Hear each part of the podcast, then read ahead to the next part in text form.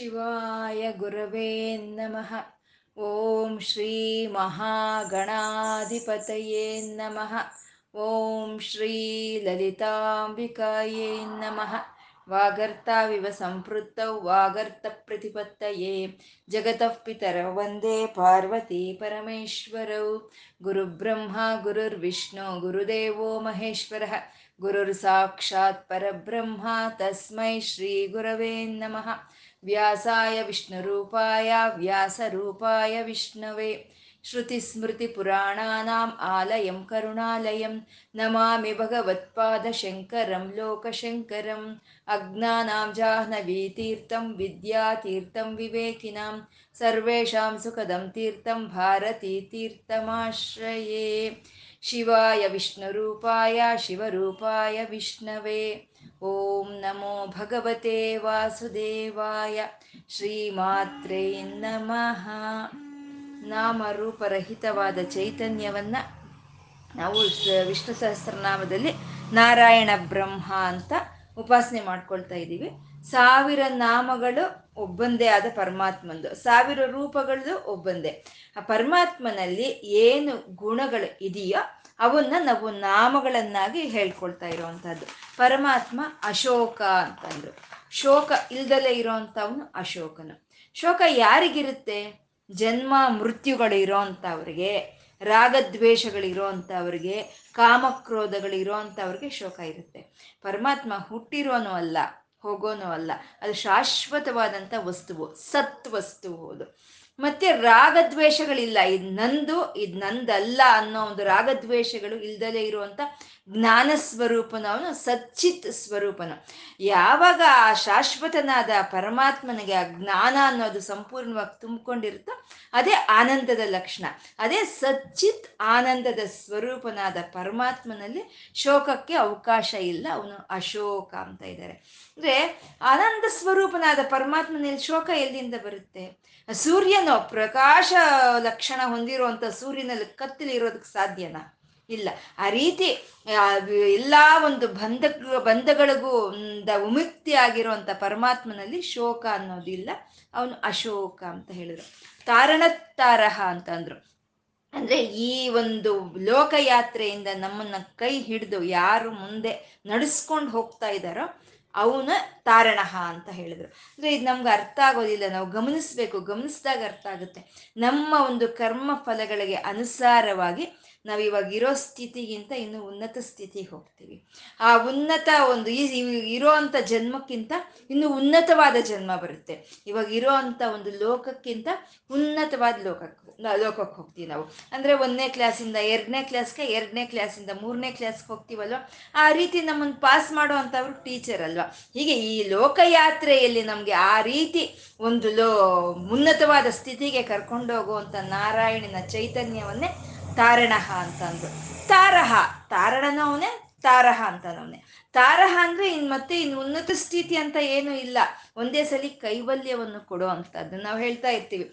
ಆ ಮಗು ತುಂಬಾ ಒಂದು ಪ್ರಚಂಡವಾದಂತ ಜ್ಞಾನನಂತೆ ಒಂದನೇ ಕ್ಲಾಸಿಂದ ಐದನೇ ಕ್ಲಾಸಿಗೆ ಕೊಟ್ಬಿಟ್ರು ಐದರಿಂದ ಅಂತ ನಾವು ರೇರಾಗಿ ಅದನ್ನ ಕೇಳ್ತಾ ಇರ್ತೀವಲ್ಲ. ಹಾಗೆ ಪರಮಾತ್ಮ ನಮ್ಮ ಭಕ್ತಿಗೆ, ನಮ್ಮ ಜ್ಞಾನಕ್ಕೆ, ನಮ್ಮ ಅರ್ಹತೆಗೆ ಅನುಸಾರವಾಗಿ ನಮಗೆ ಕೈವಲ್ಯವನ್ನು ಕೊಡೋ ಅಂತ ಒಂದು ಪರಮಾತ್ಮನ ಚೈತನ್ಯವನ್ನೇ ತಾರಹ ಅಂತಂದ್ರು. ಪ್ರಣವನಾದ ಓಂಕಾರವೇ ತಾರಕ ಮಂತ್ರ ಅಂತ ಹೇಳೋದು. ಆ ಓಂಕಾರ ಸಾಧನೆ ಅನ್ನೋದು ನಮ್ಮನ್ನೇ ಒಂದು ಮೋಕ್ಷದ ಕಡೆ ಕರ್ಕೊಂಡು ಹೋಗುವಂಥದ್ದು. ಅದಕ್ಕೆ ಶ್ರೀರಾಮನಾಮ ಮಂತ್ರವನ್ನ ತಾರಕ ಮಂತ್ರ ಅಂತ ಹೇಳ್ತೀವಿ. ತಾರನ ತಾರಹ. ಮತ್ತೆ ಈ ಲೋಕಯಾತ್ರೆಯಿಂದ ನಮ್ಮನ್ನ ಕೈ ಹಿಡಿದು ನಮ್ಮನ್ನ ಮುಂದೆ ಕರ್ಕೊಂಡು ಹೋಗ್ಬೇಕು ಅಂದ್ರೆ ಅವನಿಗೆ ಬಲ ಅಂತ ಇರಬೇಕು. ಶೂರತ್ವ ಅನ್ನೋದು ಇರಬೇಕು. ಅಂತ ಶೂರತ್ವವನ್ನು ಹೊಂದಿರೋ ಪರಮಾತ್ಮ ಶೂರಹ ಅಂತ ಹೇಳಿದ್ರು. ಆ ಶೂರಹ ಆದ ಪರಮಾತ್ಮ ಅವನು ಶೌರಿಹಿ ಅಂತ ಹೇಳಿದ್ರು. ನಾವು ಹೇಳ್ಕೊಂಡ್ವಿ ಭೀಷ್ಮಾಚಾರ್ಯರು ಕೃಷ್ಣನ್ಗೆ ಅತ್ಯಂತ ಭಕ್ತರು ಅವರು. ಅವರ ಜೀವನದ, ಅವರು ಇವಾಗ ಏನು ನಾಮಗಳನ್ನು ಹೇಳ್ತಾ ಇದ್ದಾರೋ ಆ ಲಕ್ಷಣಗಳೆಲ್ಲ ಅವರು ಸಾಕ್ಷಾತ್ ಕೃಷ್ಣನಲ್ಲಿ ಅವರು ಪ್ರತ್ಯಕ್ಷವಾಗಿ ನೋಡ್ತಾ ಇರುವಂತದ್ದು ಅಂತ ಕೃಷ್ಣ ಪರಮಾತ್ಮ ಅಲ್ಲಿ ಉಪಸ್ಥಿತನಿದ್ದಾನೆ. ದೊರೆಯೋ ದ- ಧರ್ಮರಾಯನಿಗೆ ವಿಷ್ಣು ಸಹಸ್ರನಾಮವನ್ನು ಹೇಳುವಾಗ ಅಲ್ಲಿ ಉಪಸ್ಥಿತನಿದ್ದಾನೆ ಕೃಷ್ಣನ. ಆ ಒಂದು ಶೋಕವಿಲ್ದಲೆ, ನಮ್ಮನ್ನ ಶೋಕವಿಲ್ದಲೆ ಇರುವಂತ ಸ್ಥಿತಿಯಲ್ಲಿ ಇಟ್ಟು, ಈ ಲೋಕ ಯಾತ್ರೆಯಿಂದ ನಮ್ಮನ್ನ ಮುಂದೆ ಕರ್ಕೊಂಡೋಗಿ ಕೈವಲ್ಯವನ್ನು ಕೊಡೋ ಅಂತ ಶೂರತ್ವವನ್ನು ಅವನು ಯಾರೋ ಅಲ್ಲ, ಈ ಶೌರಿಹಿ, ಇಲ್ಲಿ ನಿಂತಿರುವಂತ ಕೃಷ್ಣನು ಇವನೇ ಶೌರಿಹಿ ಅಂತ ಹೇಳ್ತಾ ಇದ್ದಾರೆ. ಅಂದ್ರೆ ಶೂರಸೇನದ ವಂಶದಲ್ಲಿ ಹುಟ್ಟಿದಂತ ಕೃಷ್ಣನನ್ನ ಶೌರಿಹಿ ಅಂತ ಕಳೋದು, ಅಂತ ಕರೆಯುವಂಥದ್ದು. ಶೌರಿ ಅಂದ್ರೆ ಪರಮ, ಅವನ ಕೃಷ್ಣನು. ಸಣ್ಣ ಮಗು ಇದ್ದಾಗೆ ಆ ಪೂತನಿ ಮುಂತಾದ ಒಂದು ರಾಕ್ಷಸರ ಸಂಹಾರವನ್ನು ಮಾಡಿ ಅವನ ಶೌರತ್ವವನ್ನು ತೋರಿಸಿದವನಲ್ವಾ? ಹಾಗೆ ಅವನು ಶೌರಿ, ಶೌ, ಶೂರ ಶೌರಿಹಿ ಅಂದ್ರು. ಜನೇಶ್ವರ ಅಂದ್ರು. ಒಂದು ಜನನ ಜನನವಾಗುವಂತ ಲಕ್ಷಣ ಯಾರಿಗಿರುತ್ತೋ ಅವರೆಲ್ಲ ಜನರು. ಆ ಜನರಿಗೆ ಈಶ್ವರನಾಗಿರುವಂತ ನಾರಾಯಣನ ಜನೇಶ್ವರ ಅಂತಂದ್ರು ಅನುಕೂಲ ಪರಮಾತ್ಮ ಎಲ್ಲ ಶರೀರಗಳಲ್ಲೂ ಆತ್ಮ ಚೈತನ್ಯದ ರೂಪದಲ್ಲಿ ತಾನೇ ಇದ್ದಾನೆ. ಅಂದ್ರೆ ಎಲ್ಲ ಶರೀರಗಳು ಅವನದೇ ಆಯ್ತು. ಅಂದ್ರೆ ಎಲ್ಲ ಶರೀರಗಳಲ್ಲೂ ಅವನೇ ಇದ್ಕೊಂಡು ಅವನು ಅನುಕೂಲವಾಗೇ ಇರ್ತಾನೆ. ಅವನು ಅವನ ಶರೀರಕ್ಕೆ ಅವನು ಪ್ರತಿಕೂಲವಾಗಿ ಯಾಕೆ ಇರ್ತಾನೆ? ಅಂತ ಅನುಕೂಲವಾಗಿದ್ದಾನೆ ಎಲ್ಲಾ ಶರೀರಗಳಿಗೂ, ಎಲ್ಲ ಪ್ರಕೃತಿಗೂ ಪರಮಾತ್ಮ ಅನುಕೂಲನು ಅಂತ. ಭಕ್ತರನ್ನ ಅನುಕು, ಅನುಗ್ರಹಿಸೋದ್ರಲ್ಲಿ ಭಕ್ತರು ಯಾವ ರೀತಿ ಅವನನ್ನ ಭಕ್ತಿಯಿಂದ ಉಪಾಸನೆ ಮಾಡಿದ್ರು ಸರಿ ಅವ್ರಿಗೆ ಅನುಕೂಲವಾಗಿರ್ತಾನೆ. ಪರಮಾತ್ಮ ಅವರು ಒಂದು ಮಂತ್ರಗಳಿಂದ ಅವ್ರ ಭಕ್ತಿನ ತೋರಿಸಿದ್ರ, ಒಂದು ಹಾಡಿಂದ ಒಂದು ಭಕ್ತಗಳನ್ನ ಭಕ್ತಿಯನ್ನು ತೋರಿಸಿದ್ರ, ಒಂದು ಕವಿತ್ವದಿಂದ ಭಕ್ತಿಯನ್ನು ತೋರಿಸಿದ್ರ, ಒಂದು ಉಪವಾಸಗಳು ವ್ರತಗಳು ಅಂತ ಮಾಡ್ತಾ ಭಕ್ತಿಯನ್ನು ಯಾವ ರೀತಿ ತೋರಿಸಿದ್ರು ಪರಮಾತ್ಮ ಭಕ್ತರಿಗೆ ಅನುಕೂಲವಾಗೇ ಇರ್ತಾನೆ. ಇದೊಂದು ನೆನೆಸ್ಕೊಂಡ್ರೆ ನಮ್ಗೆ ಎಂತ ಒಂದು ರೋಮಾಂಚನ ಆಗುತ್ತೆ ಅಲ್ವಾ? ನಾವು ಹಿಂದೆ ಕೇಳಿದ್ವಿ ಅಪ್ಪ ಅನುಕೂಲವತಿಯಾದ ಒಂದು ಹೆಂಡತಿ ಸಿಕ್ಕಿದ್ರೆ ಅವ್ರ ಜೀವನ ಸ್ವರ್ಗ ಅಂತ ಹೇಳ್ತಾ ಇದ್ದೀನಿ. ಹಿಂದೆ ನಾವು ಕೇಳಿದ್ವಿ. ಹಿಂದೆ ಅನುಕೂಲವತಿಯಾದಂಥ ಹೆಂಡತಿ ಸಿಕ್ಕಿದ್ರೆ ಅಂತ. ಪರಮಾತ್ಮ ಅನುಕೂಲನು ಅವನು. ಈ ಸೃಷ್ಟಿಯಲ್ಲಿ ಪ್ರಕೃತಿಗೆ, ಪ್ರಾಣಿಗಳಿಗೆಲ್ಲ ಅವನು ಅನುಕೂಲವಾಗಿರುವಂತ ಪರಮಾತ್ಮನ ಒಂದು ಅನುಭವ ನಮಗೆ ಸಿಕ್ಕಿದ್ರೆ ನಮ್ಗೆ ಇನ್ನೆಷ್ಟು ಆನಂದ ಆಗ್ಬೇಕು ಅಲ್ವಾ? ಅವನು ಅನುಕೂಲನು ಅಂತ. ಆ ಅನುಕೂಲತ್ವ ಹೇಗಿರುತ್ತೆ ಅಂದ್ರೆ ಆ ಭಕ್ತರಿಗೆ ಸಿಕ್ಕುವಂತ ಶಾಪಗಳು ಸಹಿತ ಅವು ವರಗಳಾಗಿ ಅನುಕೂಲವಾಗಿ ಮಾರ್ಪಾಟ ಆಗೋಗುತ್ತೆ. ಇವಾಗ ಲಕ್ಷ್ಮಣನ ಹೆಂಡತಿ ಊರ್ಮಿಳ. ಅವಳಿಗೆ ಒಂದು ಶಾಪ ಇರುತ್ತೆ, ಹದ್ನಾಲ್ಕು ವರ್ಷ ನಿದ್ದೆ ಮಾಡಬೇಕು ಅಂತ. ಅವಳ ಶಾಪ ಲಕ್ಷ್ಮಣನು ಅರಣ್ಯಕ್ಕೆ ಹೋದಾಗ, ಅಗ್ನ, ಅರಣ್ಯವಾಸಕ್ಕೆ ಹೋದಾಗ ಆ ಶಾಪವೇ ಅವಳಿಗೆ ವರವಾಗೋಯ್ತು. ಹದಿನಾಲ್ಕು ವರ್ಷ ವಿರಹ ವೇದನೆನೇ ಇಲ್ಲ, ಅದು ಅವಳಿಗೆ ವರಹವಾಗೋಯ್ತು ವರ ಆಗೋಯ್ತು. ಹಾಗೆ ಅರ್ಜುನನಿಗೆ ಒಂದು ಅಪ್ಸರಸೆಯಿಂದ ಒಂದು ಶಾಪ ಅಂತ ಬಂದಿರುತ್ತೆ, ನೀನು ನಪುಂಸಕನಾಗು ಅಂತ. ಅವನ ಆ ಶಾಪವೇ ಅವನಿಗೂ, ಅವನ ಅಜ್ಞಾತವಾಸದಲ್ಲಿ ಅವನಿಗೆ ಒಂದು ವರವಾಗುತ್ತೆ. ಮತ್ತೆ ಅಹಲ್ಯ ಅಹಲ್ಯ ಒಂದು ಕಲ್ಲಾಗೋದ್ಲು ಆ ರಾಮಪಾದದ ಒಂದು ಸ್ಪರ್ಶೆ ಆದಾಗ ನೀನ್ ಮತ್ತೆ ಮನುಷ್ಯರಾಗು ಅಂತ ಅವ್ರು ಗೌತಮ ಮುನಿ ಶಾಪ ಕೊಟ್ರೆ ಅಹಲ್ಯಗೆ ಅದು ನಿಜವಾಗ್ಲೂ ಶಾಪ ಅಲ್ಲ, ಅದು ನಿಜವಾಗ್ಲೂ ಅವಳಿಗೆ ವರವೇ ಅದು. ಯಾಕೆಂದ್ರೆ ಕಲ್ಲು ಅಂತಂದ್ರೆ ಏನು? ಕಲ್ಲು ಅಂತಂದ್ರೆ ಅದು ನಿಜವಾಗ್ಲೂ ಕಲ್ಲಿ ಆಗೋಗೋದು ಅಂತ ಅಲ್ಲ.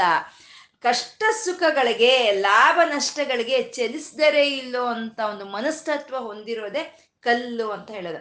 ಹಾಗೆ ಕಷ್ಟ ಸುಖಗಳಿಗೆ ಈ ವಾತಾವರಣದಲ್ಲಿ ಬರೋಂಥ ಒಂದು ಬಿಸಿಲಾಗ್ಬೋದು, ಒಂದು ಗಾಳಿ ಆಗ್ಬೋದು ಒಂದು ಮಳೆಗಾಗ್ಬೋದು ಕರಗದಲ್ಲೇ ಯಾವ ಯಾವಾಗ ಶಾಪ ವಿಮೋಚನೆ ಆಗುತ್ತೆ? ಶ್ರೀರಾಮನ ಬಂದು ಆ ಪಾದ ಸ್ಪರ್ಶೆ ಮಾಡಿದಾಗ ಒಂದು ಶಾಪ ವಿಮೋಚನೆ ಆಗುತ್ತೆ. ಅಲ್ಲಿಗೆ ಯಾರಿಗಾಗಿ ನೋಡ್ತಾ ಇದ್ದಾಳೆ ಅಹಲ್ಯೆ? ರಾಮನಿಗಾಗಿ ನೋಡ್ತಾ ಇದ್ದಾಳೆ. ಯಾವ ಜಪವನ್ನು ಮಾಡ್ತಾ ಇದ್ದಾಳೆ? ರಾಮ ಜಪವನ್ನು ಮಾಡ್ತಾ ಇದ್ದಾಳೆ. ಇನ್ನೇನು ಕೆಲಸ ಇಲ್ಲ. ಕತ್, ಕಲ್ಲು ಆಗೋಗಿದ್ದಾಳೆ ಬರೀ ರಾಮನಾಮವನ್ನು ಮಾಡ್ತಾ ಆ ರಾಮನಿಗಾಗಿ ಎದುರು ನೋಡೋ ಅಂತ ಶಾಪವು ಒಳಗೆ ಬರವೇ ಅಲ್ವಾ? ಅದೇ ಭಕ್ತರಿಗೆ ಆ ಶಾಪವು ಸಹಿತ ವರವಾಗಿ ಮಾರ್ಪಾಟಾಗುವಂಥ ಅನುಕೂಲ ಸ್ವರೂಪನೇ ಪರಮಾತ್ಮ ಅಂತ. ಈ ಅನುಕೂಲ ಈ ಅನುಕೂಲ ಅನ್ನೋ ಒಂದು ಚೈತನ್ಯದ ಲಕ್ಷಣ ಈ ಪ್ರಕೃತಿಯಲ್ಲಿ ನಮ್ಮಲ್ಲೂ ತುಂಬಿಕೊಂಡಿರೋವಂಥದ್ದು ನಮಗೆಲ್ಲ ಪರಮಾತ್ಮ ಅನುಕೂಲವಾಗಿ ಇದ್ದಷ್ಟೊತ್ತೇ ನಮ್ಮ ಈ ಮಾತಾಗ್ಬೋದು, ನಾವು ಕೇಳಿಸ್ಕೊಳ್ಳೋದಾಗ್ಬೋದು, ಅಥವಾ ನಿದ್ದೆ ಮಾಡಿರೋ ನಾವು ಹೇಳೋ ಅಂಥದ್ದು ಆಗ್ಬೋದು. ಆ ಪ್ರತಿಯೊಂದಕ್ಕೂ ಅನುಕೂಲ ಅನ್ನೋದು ಇರಬೇಕು. ಆ ಅನುಕೂಲವೇ ದೈವ ಸಮಾನ ಅಂತ, ದೈವ ಸ್ವರೂಪ ಅಂತ ಹೇಳೋ ಅಂಥದ್ದು ಪರಮಾತ್ಮ ಅನುಕೂಲ, ಶತಾವರ್ತ ಆ ನಾಮರೂಪರಹಿತವಾದ ಚೈತನ್ಯ ಭಕ್ತರನ್ನ ಅನುಗ್ರಹಿಸೋದಕ್ಕೋಸ್ಕರ ಶತಾವರ್ತ ಆವರ್ತನ ಅಂತಂದ್ರೆ ಮತ್ತೆ ಮತ್ತೆ ಮತ್ತೆ ಮತ್ತೆ ತಿರುಗಿ ತಿರುಗಿ ಬರೋದನ್ನೇ ಆವರ್ತನೆ ಅಂತ ಹೇಳ್ತಾರೆ, ಚಕ್ರ ಅಂತ ಹೇಳ್ತಾರೆ.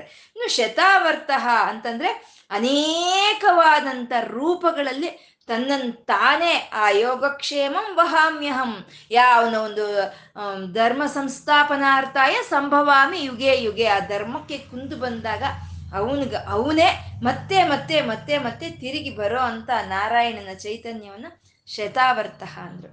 ಮತ್ತೆ ಈ ಶರೀರದಲ್ಲಿ ನಮ್ಮ ನಾಡಿಗಳು ಶತ ಶತ ಅಂದ್ರೆ ನೂರು ಅಂತ ಅಲ್ಲ, ಅಸಂಖ್ಯಾಗುವ, ಅಸಂಖ್ಯಾತವಾಗಿ ಇರುವಂಥವು.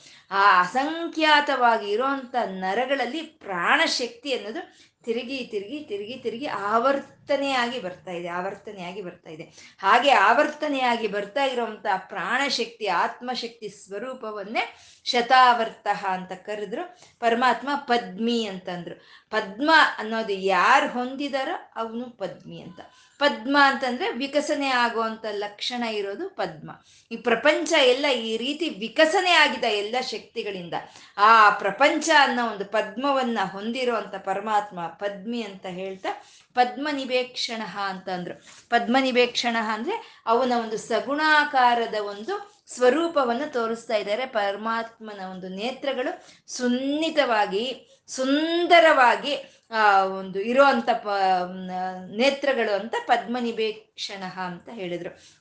ಇನ್ನು ಮುಂದಿನ ಶ್ಲೋಕ, ಮೂವತ್ತೆಂಟನೇ ಶ್ಲೋಕ, ಪದ್ಮನಾಭೋ ಅರವಿಂದಾಕ್ಷ ಪದ್ಮ ಪದ್ಮಗರ್ಭ ಶರೀರ ಭೃತ್, ಮಹರ್ದಿ ವೃದ್ಧೋ ವೃದ್ಧಾತ್ಮ, ಮಹೋಕ್ಷೋ ಗರುಡಧ್ವಜ ಅಂತ ಏ ಒಂಬತ್ತು ನಾಮಗಳಿಂದ ಕೂಡಿರೋ ಅಂಥದ್ದು. ಪದ್ಮನಾಭ, ಅರವಿಂದಾಕ್ಷ, ಪದ್ಮಗರ್ಭ, ಶರೀರ ಭೃತ್, ಮಹರ್ದಿ ವೃದ್ಧ, ವೃದ್ಧಾತ್ಮ, ಮಹಾಕ್ಷ ಗರುಡ ಧ್ವಜ ಅಂತ ಒಂಬತ್ತು ನಾಮಗಳಿಂದ ಕೂಡಿರೋ ಪದ್ಮನಾಭ, ಪರಮಾತ್ಮ ಪದ್ಮನಾಭ. ಪದ್ಮ ಅಂತಂದ್ರೆ ವಿಕಸನೆ ಆಗೋದು ಅಂತ ನಾವು ಹೇಳ್ಕೊಂಡಿದ್ವಿ. ಆ ವಿಕಸನೆ ಆಗಿರೋ ಒಂದು ಪದ್ಮಗಳಲ್ಲಿ ಅನೇಕವಾದ ದಳಗಳು ಇರುತ್ತೆ. ರೆಕ್ಕೆಗಳು, ಆ ಹೂವಿನ ರೆಕ್ಕೆಗಳು ಅನೇಕವಾಗಿರುತ್ತೆ. ಆ ಎಲ್ಲ ರೆಕ್ಕೆಗಳು, ಆ ಎಲ್ಲ ದಳಗಳು ಅದಷ್ಟಕ್ಕೆ ಅದೇನೆ. ಒಂದೊಂದು ರೆಕ್ಕೆನ ಅದಷ್ಟಕ್ಕೆ ಅದೇನೆ ಇರುತ್ತೆ. ಆದ್ರೆ ಆ ಎಲ್ಲ ದಳಗಳು ಆ ನಾಭಿ ಜೊತೆ ಸಂಬಂಧ ಹೊಂದಿರುತ್ತೆ. ಆ ಪದ್ಮದ ಮಧ್ಯದಲ್ಲಿ ಇರೋಂಥ ಕರ್ಣಿಕ ಅಂತ ಹೇಳ್ತೀವಲ್ಲ, ಆ ನಾಭಿ ಜೊತೆ ಈ ರೆಕ್ಕೆಗಳಿಗೆಲ್ಲ ಸಂಬಂಧ ಇರುತ್ತೆ. ಆ ನಾಭಿ ಇಲ್ಲ ಅಂದ್ರೆ ಈ ರೆಕ್ಕೆಗಳು ಇಲ್ಲ, ಈ ಪದ್ಮವೂ ಇಲ್ಲ. ಹಾಗೆ ಈ ಪ್ರಪಂಚ ಅನ್ನೋದು, ಈ ವಿಶ್ವ ಅನ್ನೋದು, ಈ ಪ್ರಪಂಚವೇ ಒಂದು ಪದ್ಮ. ಈ ಪದ್ಮ ಅನ್ನೋದ್ರಲ್ಲಿ ಅನೇಕ ದಳಗಳು ಅಂತಂದ್ರೆ ಅನೇಕವಾದ ಶಕ್ತಿಗಳಿಂದ ಕೂಡಿರೋ ಅಂಥದ್ದು ಈ ಪ್ರಪಂಚ ಪದ್ಮ ಅನೇಕವಾದ ಶಕ್ತಿಗಳು. ನಮ್ಮ ಊಹೆಗೆ ಬರದಲೇ ಇರುವಷ್ಟು ಅನಂತವಾದ ಶಕ್ತಿಗಳು ಈ ಪ್ರಪಂಚದಲ್ಲಿ ಪ್ರಕಟವಾಗಿದೆ. ಆ ಶಕ್ತಿಗಳೆಲ್ಲ ದಳಗಳಾದ್ರೆ ಈ ವ್ಯಕ್ತವಾಗಿರುವಂಥ ಈ ಪ್ರಪಂಚವೇ ಪದ್ಮ ಅಂತ ಹೇಳೋದು. ಆ ಶಕ್ತಿಗಳೆಲ್ಲ ಒಂದೊಂದು ಅದಷ್ಟಕ್ಕದೆ ಅದಷ್ಟಕ್ಕದೆ ಆ ಶಕ್ತಿಗಳೆಲ್ಲ. ಗಾಳಿಯಷ್ಟು ಗಾಳಿಗೆ ಗಾಳಿನೇ, ನೀರಿಗೆ ನೀರೇ, ಭೂಮಿಗೆ ಭೂಮಿ, ಅಗ್ನಿಗೆ ಅಗ್ನಿ. ಆದರೆ ಅವು ಎಲ್ಲವನ್ನು ಹಿಡ್ದಿಟ್ಕೊಂಡಿರೋ ಅಂತ ನಾಭಿ ಅಂದ್ರೆ ಅದೇ ನಾರಾಯಣನ ಚೈತನ್ಯ. ಈ ರೀತಿ ವಿಶ್ವವನ್ನ, ಪದ್ಮವನ್ನ ಪ್ರಕಟಿಸ್ತಾ ಅದರಲ್ಲಿರೋ ಶಕ್ತಿಗಳಿಗೆಲ್ಲ ಮೂಲ ಕಾರಣವಾಗಿ, ಕೇಂದ್ರ ಬಿಂದುವಾಗಿ ತಾನು ಆಧಾರವಾಗಿ ಇರೋಂಥ ಪರಮಾತ್ಮನ ಚೈತನ್ಯವನ್ನೇ ಪದ್ಮನಾಭ ಅಂತ ಕರೆದ್ರು, ಪದ್ಮನಾಭ ಅಂತ. ಪದ್ಮ ಅಂದ್ರೆ ಕಾಣಿಸುತ್ತೆ ನಮ್ಗೆ. ಯಾಕಂದ್ರೆ ಒಂದು ಹೂವು ಕಾಣಿಸುತ್ತೆ ನಮಗೆ ಪದ್ಮ. ಆ ನಾಭಿ ಕಾಣಿಸುತ್ತೆ? ಅದ್ರೊಳಗೆ ಇರೋ ನಾಭಿ ಅಂದ್ರೆ ನಾಭಿ ಕಾಣಿಸೋದಿಲ್ಲ. ಹಾಗೆ ಕಾಣಿಸೋ ಅಂತ ಪದ್ಮವೂ ಅವನೇ. ಕಾಣಿಸ್ದಲೇ ಇರುವಂತ ನಾಭಿನೂ ಅವನೇ. ಪದ್ಮನೂ ಅವನೇ, ನಾಭಿನೂ ಅವನೇ ಅಂತ ಪದ್ಮನಾಭ ಅವನು ಅಂತ ಹೇಳಿದ್ರು. ಅಂದ್ರೆ ಈ ಪ್ರಪಂಚ ಅನ್ನೋದು ನಮ್ಗೆಲ್ಲರಿಗೂ ಕಾಣಿಸುತ್ತೆ. ಸಾಮಾನ್ಯವಾದ ಮನುಷ್ಯರಾದ ನಮ್ಮೆಲ್ಲರಿಗೂ ಈ ಪ್ರಪಂಚ ಕಾಣಿಸುತ್ತೆ. ಆದ್ರೆ ಈ ಪ್ರಪಂಚದಲ್ಲಿ ದೊಳಗೆ ಇರೋ ಅಂತ ಚೈತನ್ಯ ಅನ್ನೋದು ಜ್ಞಾನಿಗಳಿಗೆ ಮಾತ್ರ ಗೋಚರವಾಗುವಂಥದ್ದು, ಭಕ್ತರಿಗೆ ಮಾತ್ರ ಅನುಭವಕ್ಕೆ ಬರೋ ಅಂಥದ್ದು ಅಂದ್ರೆ ಇವಾಗ ಒಂದು ಹೂವಿದೆ, ಆ ಹೂವು ಎಲ್ಲರಿಗೂ ಕಾಣಿಸುತ್ತೆ. ಆ ಹೂವಿನೊಳಗೆ ಇರುವಂಥ ಮಕರಂದ ಯಾರಿಗೆ ಕಾಣಿಸುತ್ತೆ? ದುಂಬಿಗೆ ಮಾತ್ರ ಕಾಣಿಸುತ್ತೆ. ಹಾಗೆ ಈ ಪ್ರಪಂಚ ಅನ್ನೋ ಈ ಪದ್ಮ ಎಲ್ಲರಿಗೂ ಕಾಣಿಸುತ್ತೆ. ಈ ಪದ್ಮ ನಾಭ ಅನ್ನೋದು ಆ ಪ್ರಪಂಚದಲ್ಲಿ ಇರುವಂತ ಚೈತನ್ಯ ಅನ್ನೋದು ಜ್ಞಾನಿಗಳಿಗೆ ಮಾತ್ರ ತಿಳಿಯುತ್ತೆ ಅಂತ ಅವನು ಪದ್ಮನೋ ಅವನೇ ನಾಭಿನೋ ಅವನೇ ಅವನೇ ಪದ್ಮನಾಭ ಅಂತ ಹೇಳ್ತಾ ಇದ್ದಾರೆ. ಮತ್ತೆ ಪದ್ಮನಾಭ ಅಂತಂದ್ರೆ ಪದ್ಮ ಅಂದ್ರೆ ಹೃದಯ ಪದ್ಮ, ಅಂದ್ರೆ ನಮ್ಮ ಹೃದಯ. ನಮ್ಮ ಹೃದಯ ಪದ್ಮದಲ್ಲಿ ವಾಸವಾಗಿರೋ ಅಂತ ನಾರಾಯಣನನ್ನೇ ಪದ್ಮನಾಭ ಅಂತ ಕರೆದ್ರು. ಅಂದ್ರೆ ಆ ಪದ್ಮದಲ್ಲಿ ನಾವು ಒಂದು ಅವನನ್ನ ನಮ್ಮ ಹೃದಯದಲ್ಲಿ, ಹೃದಯ ಪದ್ಮದಲ್ಲಿ ನಾವು ಪರಮಾತ್ಮನ ಧ್ಯಾನ ಅಂತ ನಾವು ಮಾಡೋವಾಗ ಅವನು ಪದ್ಮಾಸನ ಸ್ಥಿತನಾಗಿ ಅಲ್ಲಿ ನಮಗೆ ಗೋಚರವಾಗ್ತಾನೆ. ಅವನೇ ಪದ್ಮನಾಭ ಅಂತ ಹೇಳುವಂಥದ್ದು. ಅಂದ್ರೆ ಅಂತರ್ದೃಷ್ಟಿ ಇರೋವರಿಗೆ ಆ ಪದ್ಮನಾನು ಪದ್ಮನೂ ಕಾಣಿಸುತ್ತೆ ಪದ್ಮನಾಭಿನೂ ಕಾಣಿಸುತ್ತೆ. ಬಹಿರ್ದೃಷ್ಟಿ ಇರೋರಿಗೆ ಬರೀ ಪದ್ಮ ಮಾತ್ರ ಕಾಣಿಸುತ್ತೆ.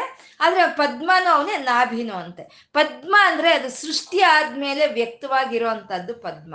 ನಾಭಿ ಅಂದರೆ ಸೃಷ್ಟಿಗೆ ಮೊದಲೇ ಇದ್ದಂಥದ್ದು ನಾಭಿ ಅಂತ. ಅಂದ್ರೆ ವ್ಯಕ್ತವಾಗಿರುವಂತ ಪದ್ಮನೂ ಅವನೇ ಅವ್ಯಕ್ತವಾಗಿರುವಂತ ನಾಭಿನೂ ಅವನೇ ಅಂತ ವ್ಯಕ್ತಾವ್ಯಕ್ತ ಸ್ವರೂಪನು ಅವನು ಅಂತ ಹೇಳ್ತಾ ಇದ್ದಾರೆ. ಮತ್ತೆ ದೃಶ್ಯ ಅಂದ್ರೆ ಪದ್ಮ ಕಾಣಿಸುತ್ತೆ. ನಾಭಿ ಕಾಣಿಸಲ್ಲ ಇದೆ ಅದೃಶ್ಯ. ದೃಶ್ಯ, ಆ, ರೂಪನಾದ ಪರಮಾತ್ಮನನ್ನು ಅವನು ಪದ್ಮನಾಭ ಅಂತ ಇಲ್ಲಿ ನಮ್ಗೆ ಇಲ್ಲಿ ಹೇಳ್ತಾ ಇರುವಂತಹದ್ದು. ಆ ಪದ್ಮನಾಭ ಆದ ಪರಮಾತ್ಮ ಅರವಿಂದಾಕ್ಷ ಅಂತ ಹೇಳ್ತಾ ಇದ್ದಾರೆ, ಅರವಿಂದಾಕ್ಷ. ಅರವಿಂದಾಕ್ಷ ಅಂತಂದ್ರೆ ಅರವಿಂದ ಅಂದ್ರೆ ಮತ್ತೆ ಪದ್ಮವನ್ನೇ ಅರವಿಂದ ಅಂತ ನಾವು ಹೇಳೋದು. ಪದ್ಮದ ಹಾಗೆ ಇದೆ ಪರಮಾತ್ಮನ ನೇತ್ರಗಳು ಅಂತ ಇಲ್ಲಿ ಹೇಳ್ತಾ ಇದ್ದಾರೆ. ಇದನ್ನ ಹಿಂದಿನ ಒಂದು ಇದ್ರಲ್ಲಿ ಹೇಳಿದ್ರು ಪದ್ಮನಿಬೇಕ್ಷಣ ಅಂತ ಹೇಳಿದ್ರು. ಅಂದ್ರೆ ಪದ್ಮದ ಹಾಗೆ ನೇತ್ರಗಳು ಇರೋ ಅಂತ ಅಲ್ಲಿ ಹೇಳಿದ್ರು. ಮತ್ತೆ ಇಲ್ಲಿ ಅರವಿಂದಾಕ್ಷ ಅಂತ ಅದನ್ನೇ ಹೇಳ್ತಾ ಇದ್ದಾರಲ್ಲ ಅಂತಂದ್ರೆ ಎರಡು ಸಲಿ ಹೇಳಿದ್ಮೇಲೆ ನಾವು ಎರಡು ಭಾವನೆಗಳನ್ನು ತಗೋಬೇಕಾಗುತ್ತೆ. ಅಲ್ಲಿ ಪದ್ಮ ನಿವೇಕ್ಷಣ ಅಂತ ಹೇಳಿದ್ದು ನಾಮರೂಪರಹಿತವಾದ ಚೈತನ್ಯವನ್ನೇ ನಮಗೆ ಸಗುಣಾಕಾರವಾಗಿ ತೋರಿಸೋದಕ್ಕೋಸ್ಕರ ಪರಮಾತ್ಮನ ಒಂದು ನೇತ್ರಗಳು ಪದ್ಮದ ಹಾಗೆ ಇದೆ ಅಂತ ಅಲ್ಲಿ ಹೇಳಿದ್ರು. ಇಲ್ಲಿ ಅರವಿಂದಾಕ್ಷ ಅಂತ ಹೇಳೋದ್ರಲ್ಲಿ ಪದ್ಮ ಅಂದ್ರೆ ಅದು ವಿಕಸ, ವಿಕಸನೆ ಆಗುತ್ತೆ ಅಂತ. ಮೊಗ್ಗು ಸಣ್ಣದಾಗಿರೋ ಅಂತ ಮೊಗ್ಗು ವಿಕಸನೆ ಆಗಿ ವಿಸ್ತಾರವಾಗುತ್ತೆ. ಹಾಗೆ ಪರಮಾತ್ಮನ ದೃಷ್ಟಿ ಸಮಗ್ರವಾಗಿದೆ. ಅವನು ಎಲ್ಲಿಂದ ಬೇಕಾದರೂ ಅವನು ನೋಡ್ತಾನೆ. ಯಾರನ್ನಾದ್ರೂ ನೋಡ್ತಾನೆ. ಪ್ರತಿಯೊಂದು ಕಣವನ್ನು ನೋಡೋ ಅಷ್ಟು ದೃಷ್ಟಿ ಅವನ ನೇತ್ರಗಳಿಗೆ ಇದೆ ಅಂತ ಹೇಳೋದಕ್ಕೆ ಅರವಿಂದಾಕ್ಷ ಅಂತ ಹೇಳ್ತಾ ಇದ್ದಾರೆ. ಇದನ್ನೇ ದೃಶಾದ್ರಾಗ್ರೀಯಸ್ಯ ಅಂತ ಹೇಳಿದ್ರು ಸೌಂದರ್ಯ ಲಹರಿಯಲ್ಲಿ ಅಂದ್ರೆ ಉದ್ದವಾಗಿದೆ, ಪರಮಾತ್ಮನ ದೃಷ್ಟಿ ಉದ್ದವಾಗಿದೆ ಅಂತ. ಆ ಉದ್ದವಾಗಿರೋದಕ್ಕೆ ಎಲ್ಲವೋ ಇರೋ ಪರಮಾತ್ಮ ನಮ್ಮನ್ನೆಲ್ಲರನ್ನು ಎಲ್ಲಾ ಕಾಲದಲ್ಲೂ ನೋಡ್ತಾ ಇರೋವಂಥದ್ದು ಅಂತ. ಮತ್ತೆ ಅರವಿಂದಗಳು ಅಂತಂದ್ರೆ ಕಿರಣಗಳಿಗೆ ಅರವಿಂದ ಅಂತ ಹೇಳ್ತಾರೆ. ಆ ಕಿರಣಗಳೇ ನೇತ್ರಗಳು ಅಂದ್ರೆ ಯಾವ ಕಿರಣಗಳು? ಚಂದ್ರ ಕಿರಣಗಳು ಸೂರ್ಯ ಕಿರಣಗಳು ಅಂದ್ರೆ ಸೂರ್ಯ ಚಂದ್ರರನ್ನೇ ನೇತ್ರವಾಗಿ ಹೊಂದಿರುವಂತ ನಾರಾಯಣನನ್ನ ಇಲ್ಲಿ ಅರವಿಂದಾಕ್ಷ ಅಂತ ಕರೀತಾ ಇದ್ದಾರೆ.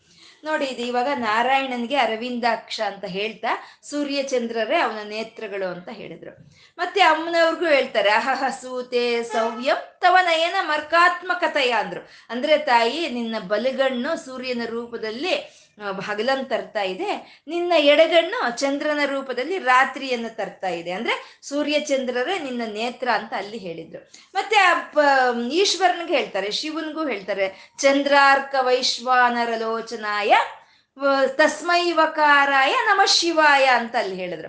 ಅಂದ್ರೆ ಈಶ್ವರನಿಗೂ ಸೂರ್ಯಚಂದ್ರರೇ ನೇತ್ರಗಳು ಅಂತ.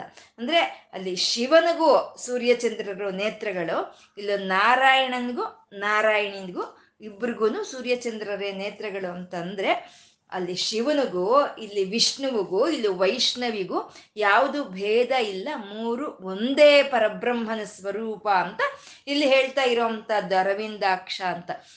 ಅಂದ್ರೆ ಆ ಮೂಲ ಪದಾರ್ಥ ಅನ್ನೋದು ಅದು ಪರಬ್ರಹ್ಮ, ಅವನು ಶಿವನು. ಅವನು ಒಂದು ಸಂಕಲ್ಪ ಮಾಡ್ಕೊಳ್ತಾನೆ, ಸೃಷ್ಟಿ ಮಾಡಬೇಕು ಅಂತ ಸಂಕಲ್ಪ ಮಾಡಿಕೊಂಡಾಗ ಅವನ ಇಚ್ಛಾ, ಜ್ಞಾನ, ಕ್ರಿಯಾಶಕ್ತಿಗಳು ಈ ಪ್ರಪಂಚದ ರೂಪದಲ್ಲಿ, ಈ ಪದ್ಮದ ರೂಪದಲ್ಲಿ ವ್ಯಕ್ತವಾಗುತ್ತೆ. ಅದನ್ನ ನಾವು ಪುರುಷಲಿಂಗದಲ್ಲಿ ಕರಿಬೇಕು ಅಂದ್ರೆ ನಾರಾಯಣ ಅಂತೀವಿ. ಅದನ್ನೇ ಸ್ತ್ರೀಲಿಂಗದಲ್ಲಿ ಕರಿಬೇಕು ಅಂದ್ರೆ ನಾರಾಯಣಿ ಅಂತ ಹೇಳ್ತೀವಿ. ಅಂದ್ರೆ ಆ ಈಶ್ವರನಿಗೂ, ವಿಷ್ಣುವಿಗೂ, ವೈಷ್ಣವಿಗೂ ಭೇದ ಇಲ್ಲ ಅನ್ನೋದನ್ನ ತೋರಿಸ್ಕೊಡೋ ಅಂತ ಒಂದು ನಾಮವೇ ಅರವಿಂದಾಕ್ಷ ಅಂತ ಹೇಳೋದು. ಪರಮಾತ್ಮ ಅರವಿಂದಾಕ್ಷ ಅಂತ.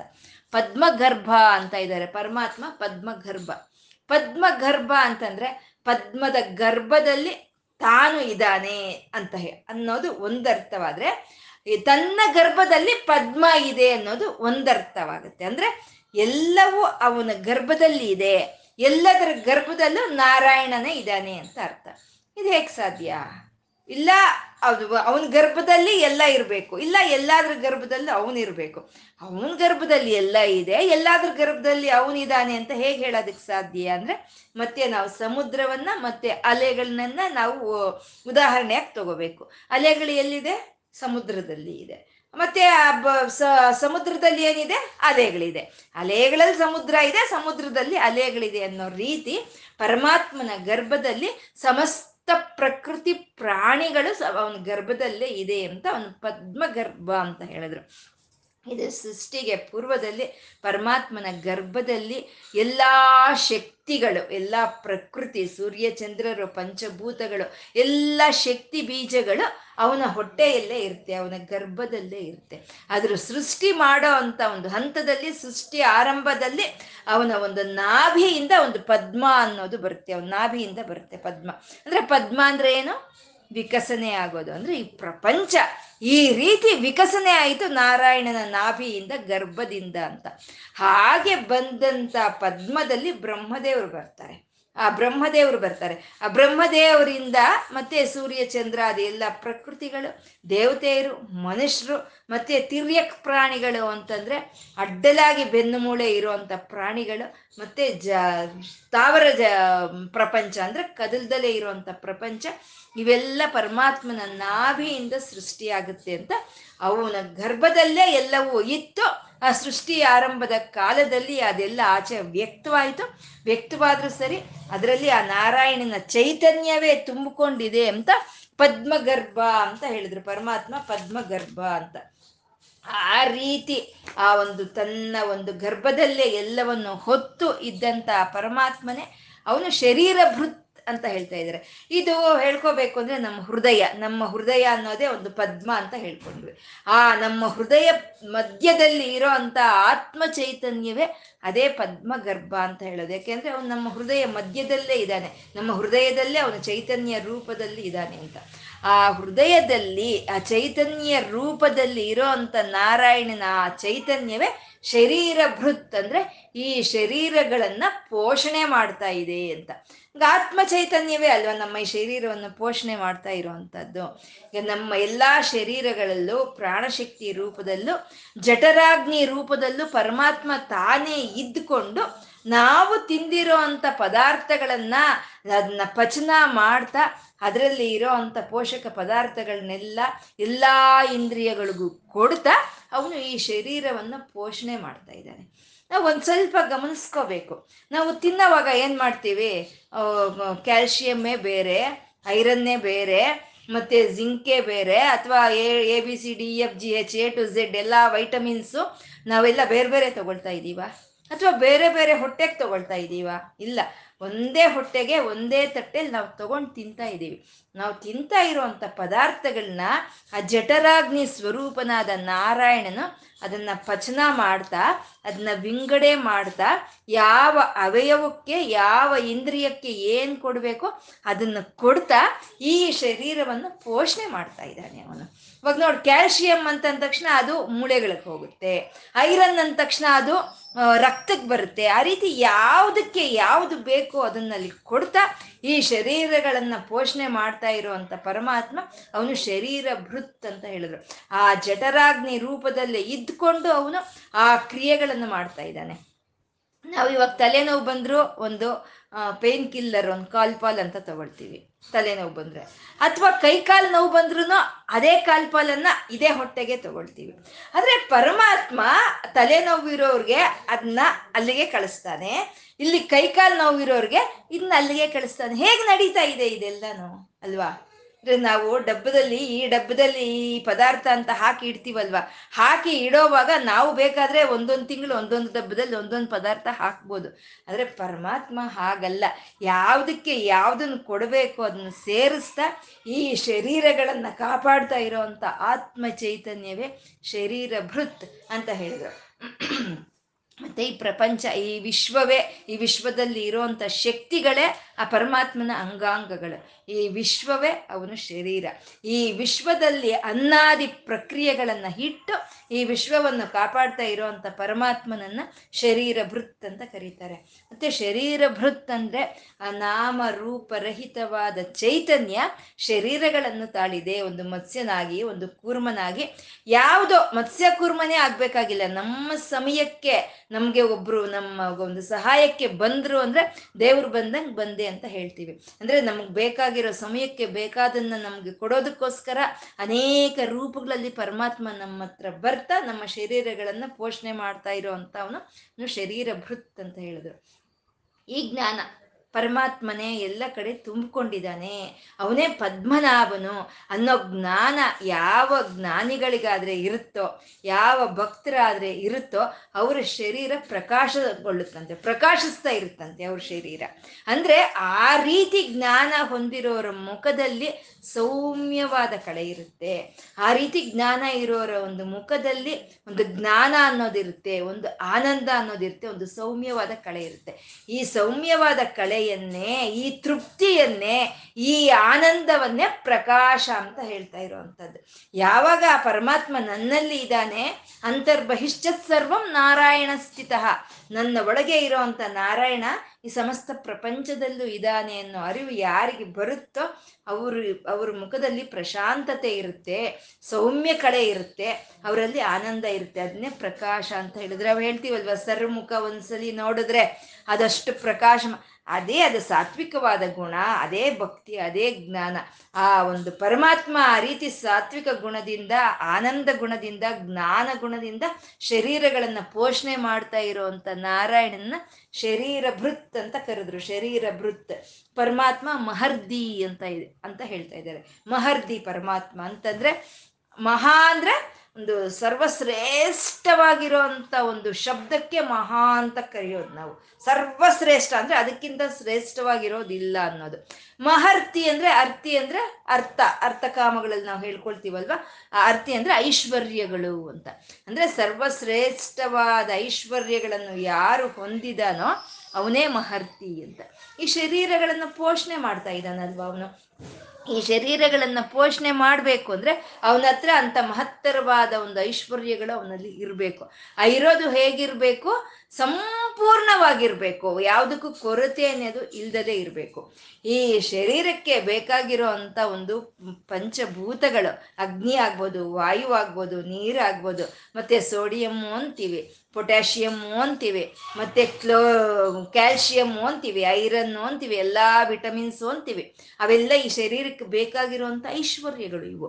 ಮತ್ತೆ ಇದಕ್ಕೆ ತಕ್ಕಂತೆ ಒಂದು ಬಿಸಿ ಶಾಖ ಟೆಂಪರೇಚರ್ ಅಂತೀವಿ. ಇದಕ್ಕೆ ತಕ್ಕಂತೆ ನೀರು ಬೇಕು, ಇದಕ್ಕೆ ತಕ್ಕಂತೆ ಗಾಳಿ ಬೇಕು. ಇವೆಲ್ಲ ಐಶ್ವರ್ಯಗಳು. ಈ ಐಶ್ವರ್ಯಗಳನ್ನೆಲ್ಲ ಸಂಪೂರ್ಣವಾಗಿ ಹೊಂದಿದ್ದಾನೆ ಪರಮಾತ್ಮ. ಹೊಂದು ಆ ಐಶ್ವರ್ಯಗಳನ್ನು ಈ ಶರೀರಗಳಲ್ಲಿ ತುಂಬಿಸ್ತಾ ಈ ಶರೀರವನ್ನು ಪೋಷಣೆ ಮಾಡ್ತಾ ಇದ್ದಾನೆ ಅವನು ಅಂತ. ಇವಾಗ ನಾವು ಓದ್ಕೊಳ್ತಾ ಇದ್ವಿ, ಚಿಕ್ಕಲ್ಲಿ ಹೇಳ್ತಿದ್ರು ಎಂಬತ್ತು ಕೋಟಿ ಭಾರತದ ಒಂದು ಪಾಪ್ಯುಲೇಷನ್ ಅಂತ ಹೇಳ್ತಿದ್ರು. ಮತ್ತೆ ಸ್ವಲ್ಪ ನಮ್ಗೆ ಚೆನ್ನಾಗಿ ಬುದ್ಧಿ ಬಂದು ಮಾಡೋ ಅಷ್ಟೊತ್ತಿಗೆ ಬುಕ್ಗಳಲ್ಲಿ ಓದ್ಕೊಳ್ತಿದ್ವಿ, ನೂರು ಕೋಟಿ ಭಾರತದ ಪಾಪ್ಯುಲೇಷನ್ ಅಂತ ಹೇಳ್ತಿದ್ರು. ಮತ್ತೆ ಇವಾಗ ಅದು ನೂರ ಮೂವತ್ತು ಕೋಟಿ ಅಂತ ಹೇಳ್ತಿದ್ದಾರೆ. ಈ ಸೆನ್ಸಸ್ ಆದರೆ ಅದು ದಟ್ ಮೇ ಬಿ ಒಂದೂವರೆ ಕೋಟಿ ಅಂತಾನು ಹೇಳ್ಬೋದು. ಅಂದರೆ ಜನರು ಬಸ್ ಜನಸಂಖ್ಯೆ ಅನ್ನೋದು ಬೆಳೀತಾ ಇದೆ. ಹಾಗೆ ಜೀವಿಗಳು ಅನಂತವಾದ ಜೀವಿಗಳು ಅನಂತವಾಗಿ ಬೆಳ್ಕೊಳ್ತಾ ಇದೆ. ಬೆಳ್ಕೊಳ್ತಾ ಇದ್ರೇನು ಈ ಶರೀರಗಳಿಗೆ ಬೇಕಾಗಿರುವಂಥ ಐಶ್ವರ್ಯಗಳನ್ನೆಲ್ಲ ಪರಮಾತ್ಮ ತುಂಬಿಸ್ತಾನೆ ಇದ್ದಾನೆ, ತುಂಬಿಸ್ತಾನೆ ಇದೆ. ಆ ರೀತಿ ಐಶ್ವರ್ಯ ಹೊಂದಿರುವಂಥ ಪರಮಾತ್ಮನನ್ನ ಮಹರ್ದಿ ಅಂತ ಹೇಳಿದ್ರು. ಅಂದರೆ ಐಶ್ವರ್ಯಗಳೆಲ್ಲ ತನ್ನಲ್ಲಿ ಇದೆ. ಆ ಇರೋ ಐಶ್ವರ್ಯಗಳನ್ನ ತಾನೆಲ್ಲರಿಗೂ ಹಂಚ್ತಾ ಇದ್ದಾನೆ. ಆದ್ರೆ ಆ ಐಶ್ವರ್ಯಗಳು ಯಾವುದು ತನಗೆ ಬೇಕು ಅಂತ ಅವನು ತಾನು ಅಂಟ್ಕೊಂಡಿಲ್ಲ ಅಲ್ಲಿ ಅಂತ ಅವನು ಮಹರ್ದಿ ಅಂತ ಹೇಳಿದ್ರು. ವೃದ್ಧ ಅಂತ ಇದ್ದಾರೆ, ಪರಮಾತ್ಮ ವೃದ್ಧ ಅಂತ. ವೃದ್ಧ ಅಂದ್ರೆ ನಾವು ಮುಂಚೆ ಹೇಳ್ಕೊಂಡಂಗೆ ವಯೋವೃದ್ಧರಲ್ಲ, ವಯಸ್ಸಿನಲ್ಲಿ ವೃದ್ಧರು ಅಂತ ಅಲ್ಲ ವೃದ್ಧ ಅಂದ್ರೆ ಸಂಪೂರ್ಣ ತತ್ವವನ್ನು ತೋರಿಸೋದೆ ವೃದ್ಧಿ ಅಂತ ಹೇಳೋದು. ಪರಮಾತ್ಮ ವೃದ್ಧ. ಅವನು ಇನ್ನು ವೃದ್ಧಿ ಆಗ್ಬೇಕಾಗಿರೋದು ಯಾವುದು ಇಲ್ಲ. ಅವನು ಪ್ರಪಂಚದ ರೂಪದಲ್ಲಿ ವೃದ್ಧಿ ಆಗ್ಬಿಟ್ಟಿದ್ದಾನೆ. ಅವನಿನ್ನು ವೃದ್ಧ ಆಗೋದು, ವೃದ್ಧಿ ಆಗ್ಬೇಕಾಗಿರುವಂಥದ್ದು ಯಾವುದು ಇಲ್ಲ. ಅವನಿಗಿಂತ ವೃದ್ಧಿ ಆಗೋದಕ್ಕೆ ಯಾರಿಗೂ ಸಾಧ್ಯವೂ ಇಲ್ಲ. ಹಾಗೆ ಸಂಪೂರ್ಣವಾಗಿ ವೃದ್ಧಿ ಆಗಿರುವಂಥ ಪರಮಾತ್ಮನನ್ನ ವೃದ್ಧ ಅಂತ ಕರೀತಾ ಇದ್ದಾರೆ. ಆ ವೃದ್ಧನಾದ ಪರಮಾತ್ಮನ ಒಂದು ಅನುಗ್ರಹ, ಕರುಣೆ ಅನ್ನೋದು ಯಾರ ಮೇಲೆ ಇರುತ್ತೋ ಅವರು ಒಂದು ಆಯುಷಲ್ಲಾಗ್ಬೋದು ಒಂದು ಆರೋಗ್ಯದಲ್ಲಾಗ್ಬೋದು, ಒಂದು ಗುಣದಲ್ಲಾಗ್ಬೋದು, ಒಂದು ಭಕ್ತಿಯಲ್ಲಾಗ್ಬೋದು, ಎಲ್ಲ ರೀತಿಯಲ್ಲಿ ವೃದ್ಧಿ ಹೊಂದುತ್ತಾರೆ. ಹಾಗೆ ಎಲ್ಲ ರೀತಿಯಲ್ಲಿ ಆ ಭಕ್ತರನ್ನ ವೃದ್ಧ ವೃದ್ಧಗೊಳಿಸೋ ಅಂತ ವೃದ್ಧಿಗೊಳಿಸೋ ಅಂತ ಪರಮಾತ್ಮನ ಚೈತನ್ಯವನ್ನೇ ವೃದ್ಧ ಅಂತ ಹೇಳಿದ್ರು. ಇಲ್ಲಿ ವೃದ್ಧ ಪರಮಾತ್ಮ ಅಂತ. ವೃದ್ಧಾತ್ಮ ಅಂತ ಇದ್ದಾರೆ. ಇನ್ನು ಮುಂದಿನ ನಾಮ ಪರಮಾತ್ಮ ವೃದ್ಧಾತ್ಮ ಅಂತ. ಅಂದ್ರೆ ಆತ್ಮ ಅಂತಂದ್ರೆ ಈ ಶರೀರ ಬಂದ ಮೇಲೆ ಬಂದಿರೋದಲ್ಲ ಆತ್ಮ, ಈ ಶರೀರಕ್ಕೆ ಮುಂಚೆ ಇದ್ದಿದ್ದೇ ಆತ್ಮ ಅನ್ನೋದು. ಏ, ಪರಮಾತ್ಮ ಈ ಎಲ್ಲ ಸೃಷ್ಟಿ ಆಗೋದಕ್ಕೆ ಮುಂಚೆ ಇದ್ದಂತ ಅವನು. ಮತ್ತೆ ಆತ್ಮ ಅಂತಂದ್ರೆ ಅದಕ್ಕೆ ವಯಸ್ಸಿಲ್ಲ. ಒಂದು ಹತ್ತು ವರ್ಷದ ಮಗುವಿನಲ್ಲಿ ಯಾವ ರೀತಿ ಇರುತ್ತೋ ಆತ್ಮ ಚೈತನ್ಯ ತೊಂಬತ್ತು ವರ್ಷದವ್ರಿಗೂ ಹಾಗೆ ಇರುತ್ತೆ. ಅಂದ್ರೆ ಆತ್ಮಕ್ಕೆ ಯಾವುದು ವಯಸ್ಸು ಅಂತ ಇಲ್ಲ, ಇದು ನಿತ್ಯ ನೂತನವಾಗಿರುವಂಥದ್ದು ಅಂತ, ಅದು ಸನಾತನವಾಗಿರುವಂಥದ್ದು ಈ ಆತ್ಮ ಅಂದ್ರೆ ಮೊದಲೇ ಇದ್ದಂಥದ್ದು ಅದು ಪುರಾತನ. ಯಾವಾಗಲೂ ಒಂದೇ ರೀತಿ ನಿತ್ಯ ಯೌವನ ಅನ್ನೋ ಹಾಗೆ ಇರುವಂತಹದ್ದು ಸನಾತನ. ಈ ಪುರಾತನ, ಸನಾತನ ಆದಂತ ನಾರಾಯಣನ ಚೈತನ್ಯವನ್ನೇ ವೃದ್ಧಾತ್ಮ ಅಂತ ಇಲ್ಲಿ ಕರೀತಾ ಇರುವಂಥದ್ದು ಈ ಒಂದು ನಾಮಗಳ ಕ್ರಮವನ್ನ ನಾವು ಗಮನಿಸಿದ್ರೆ ಇವಾಗ ಯಾವುದಾದ್ರೂ ಒಂದು ಪದಾರ್ಥವನ್ನ ನಾವು ಒಂದು ಗೂಡಲ್ಲಿ ಇಡ್ತೀವಿ. ಹಾಗೆ ಈ ವಿಶ್ವ ಅನ್ನೋ ಒಂದು ಪದಾರ್ಥ ಹಿರಣ್ಯ ಪದ್ಮಗರ್ಭನಾದ ಪರಮಾತ್ಮ ಅನ್ನೋ ಒಂದು ಅವನ ಗೂಡಲ್ಲಿ ಇದೆ ಈ ಪದ್ಮ, ಈ ವಿಶ್ವ ಅನ್ನೋದನ್ನ ಅಲ್ಲಿ ಹೇಳ್ತಾ ಇದ್ದಾರೆ. ಮತ್ತೆ ವೃದ್ಧ ಅಂತ ಹೇಳೋದ್ರಲ್ಲಿ ಒಂದು ಕುಟುಂಬದಲ್ಲಿ ದೊಡ್ಡವರು ವೃದ್ಧರು. ಹಾಗೆ ಈ ಪ್ರಪಂಚಕ್ಕೆಲ್ಲ ವೃದ್ಧನಾದಂಥ ಪರಮಾತ್ಮ ಅವನು ಮಹರ್ದಿ. ಅವನ ಹತ್ರ ಎಲ್ಲ ಐಶ್ವರ್ಯಗಳು ಸಂಪೂರ್ಣವಾಗಿ ಇದೆ. ಅವನ ಐಶ್ವರ್ಯಗಳಿಂದಾನೇ ಎಲ್ಲ ಈ ಪ್ರಕೃತಿ ಪ್ರಾಣಿಗಳು ವೃದ್ಧಿ ಪಡ್ತಾ ಇದೆ. ಅವನಿಂದಾನೇ ಈ ಶರೀರಗಳೆಲ್ಲ ಬೆಳೀತಾ ವೃದ್ಧಿ ಬ, ಬರ್ತಾ ಇರುವಂತ ಶರೀರ ವೃತ್ ಅಂತ ಒಂದು ನಾಮದ ಒಂದು ಕ್ರಮವನ್ನ ಈ ಒಂದು ಇದರಲ್ಲಿ ಹೇಳ್ತಾ ಇರುವಂತಹದ್ದು. ಪರಮಾತ್ಮ ವೃದ್ಧಾತ್ಮ ಅಂತ. ಮಹಾಕ್ಷಃ ಅಂತ ಇದ್ದಾರೆ. ಮಹಾಕ್ಷಃ ಅಂದ್ರೆ, ಮಹಾಕ್ಷಃ ಅಕ್ಷ ಅಂತಂದ್ರೆ ನೇತ್ರಗಳು ಅಂತ ಹೇಳ್ಕೊಂಡ್ವಿ. ಅಂದ್ರೆ ಪರಮಾತ್ಮನ ನೇತ್ರಗಳು ಮಹಾ ಅಂದ್ರೆ ಅತ್ಯಂತ ಒಂದು ಸರ್ವಶ್ರೇಷ್ಠವಾದಂಥ ಸರ್ವ ವ್ಯಾಪಕವಾದಂಥ ಸರ್ವಶಕ್ತಿ ಇರುವಂತ ನೇತ್ರಗಳು ಮಹಾಕ್ಷಃ ಅನ್ನೋದಾದ್ರೆ ಅಕ್ಷಃ ಅಂತ ಹೇಳೋದು ಚಕ್ರ ಅಂತ ಅರ್ಥ. ಚಕ್ರ ಅಂತ, ಪರಮಾತ್ಮ ಚಕ್ರ. ಅಂದ್ರೆ ಯಾವ್ದಾದ್ರೂ ಒಂದು ಚಲಿಸಿ ಮುಂದೆ ಹೋಗ್ಬೇಕು ಅಂತಂದ್ರೆ ಚಕ್ರ ಅನ್ನೋದು ಇರಬೇಕು ಅಲ್ವಾ? ಆ ಚಕ್ರ ಅನ್ನೋದು ಇದ್ರೇನೆ ಅದು ಚಲಿಸಿ ಮುಂದೆ ಹೋಗುತ್ತೆ. ಆದ್ರೆ ಈ ಬ ಗಾಡಿಗಳಿಗೆ ಯಾವುದಕ್ಕೂ ಒಂದು ಚಕ್ರ ಇರೋದಿಲ್ಲ, ಎರಡು ಚಕ್ರ ಇರುತ್ತೆ. ಇಲ್ಲ ಮೂರು ಚಕ್ರ ಇರುತ್ತೆ, ನಾಲ್ಕು ಚಕ್ರ ಇರುತ್ತೆ, ಅಥವಾ ಅನೇಕವಾದಂಥ ಚಕ್ರಗಳಿರುತ್ತೆ. ಅದೇನಾದರೂ ಉದ್ದವಾಗಿದ್ರೆ, ಇವಾಗ ಟ್ರೈನು ಟ್ರೈನ್ಗೆ ಎಷ್ಟು ಚಕ್ರಗಳಿರುತ್ತೆ? ಅದೇನಾದರೂ ಉದ್ದವಾಗಿದ್ರೆ ಅದಕ್ಕೆ ಅನೇಕವಾಗಿ ಚಕ್ರಗಳಿರುತ್ತೆ. ಮತ್ತೆ ಈ ಪ್ರಪಂಚ, ಈ ಗ್ರಹ ನಕ್ಷತ್ರಗಳು, ಈ ಪ್ರಪಂಚ ಅನ್ನೋದು ಚಲಿಸಿ ಮುಂದೆ ಹೋಗ್ತಾ ಇದೆ ಅಂದ್ರೆ ಇದರಲ್ಲಿ ಎಂತ ಅನಂತ ಕೋಟಿ ಚಕ್ರಗಳು ಇರಬೇಕಲ್ವಾ? ರೀತಿ ಅನಂತ ಕೋಟಿ ಚಕ್ರಗಳವೆ. ಗ್ರಹ ಚಕ್ರಗಳು, ನಕ್ಷತ್ರ ಚಕ್ರಗಳು ಜೀವದ ಚಕ್ರ ಕಾಲಚಕ್ರ, ಮತ್ತೆ ನಮ್ಮಲ್ಲಿ ಇರೋ ಅಂತ ಗ್ರಂಥಿ ಚಕ್ರಗಳು, ಇವು ಸು, ಸ್ಥೂಲ ಚಕ್ರಗಳು ಅಂತ ಹೇಳ್ತಾರೆ. ಮತ್ತೆ ಮೂಲಾಧಾರದಿಂದ ಸಹಸ್ರಾರವರೆಗೂ ಇರೋ ಅಂತ ಸೂಕ್ಷ್ಮ ಚಕ್ರಗಳು ಅಂತ ಇರ್ತಾರೆ ಈ ಚಕ್ರಗಳನ್ನೆಲ್ಲ ತಿರುಗಿಸ್ತಾ ಇರೋಂಥ ಮಹಾಚಕ್ರವೇ ಅದೇ ಮಹಾಕ್ಷಃ ಅಂತ ಹೇಳಿದ್ರು. ಮಹಾಕ್ಷಃ ಅಂದ್ರೆ ಆ ಎಲ್ಲ ಚಕ್ರವನ್ನು ತಿರುಗಿಸ್ತಾ ಇರುವಂತ ಪರಮಾತ್ಮ ಮಹಾಕ್ಷಃ ಅಂತ ಹೇಳಿದ್ರು. ಇಲ್ಲಿ ಪದ್ಮನಿವೇಕ್ಷಣ ಅಂತ ಹೇಳಿದ್ರಲ್ಲಿ, ಆ ಪರಮಾತ್ಮನ ದಿವ್ಯ ಮಂಗಳ ಮೂರ್ತಿಯಾದ ಆ ಪರಮಾತ್ಮನ ಸಗುಣಾಕಾರವಾಗಿ ನಮಗೆ ತೋರಿಸ್ತಾ ಇದ್ದಾರೆ. ಶಂಖಚಕ್ರ ಗದಾ ಪದ್ಮಗಳನ್ನು ಹಿಡ್ದಿರೋ ಅಂತ ಪರಮಾತ್ಮನ ಪದ್ಮ ಅಂತ ಹೇಳಿದ್ರು. ಇಲ್ಲಿ ಮಹಾಕ್ಷ ಅಂತ ಹೇಳೋದ್ರಲ್ಲಿ ಅವನು ಚಕ್ರವನ್ನು ಹಿಡ್ದಿದ್ದಾನೆ, ಸುದರ್ಶನ ಚಕ್ರವನ್ನು ಹಿಡಿದಿದ್ದಾನೆ. ಆ ಸುದರ್ಶನ ಚಕ್ರವನ್ನು ಕೈಯಲ್ಲಿ ಹಿಡಿದು ಎಲ್ಲ ಈ ಪ್ರಪಂಚವನ್ನ, ಜಗತ್ತನ್ನ ತಿರುಗಿಸ್ತಾ ಇರುವಂತ ಪರಮಾತ್ಮನೇ ಅವನೇ ಮಹಾಕ್ಷ ಅಂತ ಹೇಳಿದ್ರು. ಮಹಾಕ್ಷ, ಪರಮಾತ್ಮ ಅಂತ. ಆ ಮಹಾಕ್ಷ ಆದ ಪರಮಾತ್ಮ ಗರುಡಧ್ವಜ ಅಂತ ಹೇಳ್ತಾ ಇದ್ದಾರೆ. ಗರುಡಧ್ವಜ ಅಂತ. ಆ ಗರುಡ ವಾಹನನು, ಗರುಡ ಗಮನ ಅಂತ ಹಾಡು ಬರುತ್ತಲ್ವಾ ಭಾರತೀ ತೀರ್ಥ ಸ್ವಾಮಿಗಳು ಬರ್ದಿರೋದು. ಹಾಗೆ ಗರುಡನ ಮೇಲೆ ಬರೋ ಅಂತ ಅವನು ಗರುಡ ಗಮನನು. ಹಾಗೆ ಗರುಡನ ಮೇಲೆ ಬರ್ತಾ ಇರೋ ಅಂತ ಗರುಡ ಗಮನನ ಧ್ವಜದ ಮೇಲೆ ಏನು ಚಿಹ್ನ ಇದೆಯಪ್ಪ ಅಂದ್ರೆ ಗರುಡನ ಧ್ವ, ಚಿಹ್ನವೇ ಇದೆಯಂತೆ. ಪರಮಾತ್ಮ ನಾರಾಯಣನ ಒಂದು ಫ್ಲಾಗ್ ಅಂತೀವಿ. ಆ ಧ್ವಜದ ಮೇಲೆ ಗರುಡನೇ ಇರ್ತಾನೆ ಅಂತ. ಅದು ಚಿಹ್ನ, ಸಂಕೇತ. ಏನ್ ಕೊಡ್ತಾನೆ ಅವನು ಅನ್ನೋದನ್ನ ಸಂಕೇತ ಮಾಡೋ ಅಂಥದ್ದು ಅದು. ಇವಾಗ ನಮಗೆ ಬ ಇಂಡಿಯಾ ಫ್ಲಾಗ್ ಇದೆ. ಆ ಇಂಡಿಯಾ ಫ್ಲಾಗ್ದಲ್ಲಿ ಏನಿದೆ? ಒಂದು ಹಸಿರು ಬಣ್ಣ ಇದೆ, ಒಂದು ಬಿಳಿ ಬಣ್ಣ ಇದೆ, ಒಂದು ಸಾಫ್ರನ್ ಕಲರ್ ಇದೆ. ಆ ಹಸಿರು ಬಣ್ಣ ಅನ್ನೋದು ಒಂದು ಸಂಪೂರ್ಣತ್ವಕ್ಕೆ ಒಂದು, ಅದು ಅದು, ಸ ಏನಂತಾರೆ? ಅದನ್ನ ಒಳ್ಳೆಯ ಒಂದು ಪುಷ್ಟಿಯನ್ನ ತೋರಿಸುವಂಥದ್ದು ಒಂದು ಸಮೃದ್ಧಿಯನ್ನ ತೋರಿಸುವಂತಹದ್ದೇ ಹಸಿರು ಬಣ್ಣ. ಬಿಳಿ ಬಣ್ಣ ಅನ್ನೋದು ಶಾಂತಿ. ಶಾಂತಿಯನ್ನ ಬಯಸುವಂಥದ್ದು ಪೀಸ್ ಅಂತೀವಿ. ಅದನ್ನ ಬಯಸುವಂಥದ್ದೇ ಬಿಳಿ ಬಣ್ಣ. ಮತ್ತೆ ಒಂದು ಈ ಸಾಫ್ರನ್ ಕಲ್ ಅಂದ್ರೆ ಸ್ಯಾಕ್ರಿಫೈಸ್. ನಮ್ಗಾಗಿ ಅಲ್ಲ, ಎಲ್ಲವನ್ನು ನಾವು ತ್ಯಾಗ ಮಾಡೋ ಅಂತ ಬುದ್ಧಿ ಇರೋದು. ಅಂದ್ರೆ ಸಸ್ಯ ಶ್ಯಾಮಲವಾಗಿದ್ದುಕೊಂಡು ನಿರ್ಮಲವಾಗಿ ಇದ್ರೆ ಸ, ಒಂದು ತ್ಯಾಗ ಮಾಡೋ ಅಂತ ಬುದ್ಧಿ ಇದ್ರೆ ಅಲ್ಲಿ ಮಧ್ಯದಲ್ಲಿ ಅಶೋಕ ಚಕ್ರ ಇರುತ್ತೆ. ಆ ಫ್ಲಾಗ್ ಮಧ್ಯೆ. ಅಂದ್ರೆ ಶೋಕವಿಲ್ಲದಲೇ ಇರುವಂತ ಸ್ಥಿತಿಯಲ್ಲಿ ನಾವು ಇರ್ತೀವಿ ಅಂತ ತೋರಿಸೋದೇ ನಮಗೆ ಒಂದು ಇಂಡಿಯನ್ ಫ್ಲಾಗ್ ಅನ್ನೋದು ಎಷ್ಟು ಅರ್ಥ ಇದೆ ನೋಡಿ ಅದರಲ್ಲಿ ಅಲ್ವಾ. ಮತ್ತೆ ಈ ಶ್ರೀಲಂಕಾ ಫ್ಲಾಗ್ ಅಂದ್ರೆ ಅದರಲ್ಲಿ ಸಿಂಹ ಇರುತ್ತೆ. ಅಂದ್ರೆ ಸಿಂಹಳ ದೇಶದವರು ಅವರು. ಅದನ್ನ ಪ್ರತಿಕ್ರಿಯೆ ಪ್ರ, ಪ್ರತಿ ಇದು ಮಾಡೋದಕ್ಕೋ, ಪ್ರತಿಬಿಂಬಿಸೋದಕ್ಕೋಸ್ಕರ ಅದ್ರ ಮೇಲೆ ಸಿಂಹ ಅನ್ನೋದಿರುತ್ತೆ ಹಾಗೆ ಇವಾಗ ಈ ನಾರಾಯಣನ ಮೇಲೆ ಗರುಡಧ್ವಜ ಗರುಡನೇ ಇದ್ದಾನೆ ಅವನ ಬಾವುಟದ ಮೇಲೆ ಅಂತಂದ್ರೆ, ಗರುಡ ಅಂದ್ರೆ ವಿಷವನ್ನ ತೆಗೆಯೋ ಅಂತ ಅವನು ಸರ್ಪ ವಿಷ ಸರ್ಪವನ್ನ ಹಿಡಿಯೋ ಅಂತ ಅವನು ಗರುಡ. ಅಂದ್ರೆ ವಿಷ ಸರ್ಪ ಯಾವುದು ಅಂದ್ರೆ ಸಂಸಾರ ಸರ್ಪ ವಿಷದಗ್ಧ ಮಹೋಗ್ರ ತೀವ್ರ ಈ ಸಂಸಾರವೇ ಈ ವಿಷ ಸರ್ಪ ಅಂತ ಹೇಳುವಂಥದ್ದು ಅಂದ್ರೆ ಈ ಸಂಸಾರದಿಂದ ನಮ್ಮನ್ನು ತಪ್ಪಿಸೋ ಅಂತ ಒಂದು ಚೈತನ್ಯವೇ ಅದೇ ಗರುಡ ಅಂತ ಹೇಳೋದು. ಈ ಸಂಸಾರದಲ್ಲಿ ಇರುವಂತ ದುಃಖವನ್ನು ನಮಗಿಂದ ತಪ್ಪಿಸ್ತಾ ನಮ್ಗೆ ಅಮೃತವನ್ನ ಕೊಡೋ ಅಂತದ್ದೇ ಅದು ಗರುಡಧ್ವಜ ಅಂತ ಹೇಳೋ ಅಂತದ್ದು ಅಂದ್ರೆ ಈ ಸಂಸಾರ ದುಃಖಗಳೆಲ್ಲ ನಮ್ಮಿಂದ ದೂರ ಮಾಡ್ತಾ ನಮ್ಗೆ ಅಮೃತ, ಆ ಆನಂದವನ್ನು ಕೊಡೋ ಅಂತದ್ದೇ ಪರಮಾತ್ಮನ ತತ್ವ ಅಂತ ಗರುಡಧ್ವಜ ಅಂತ ಹೇಳಿದ್ರು.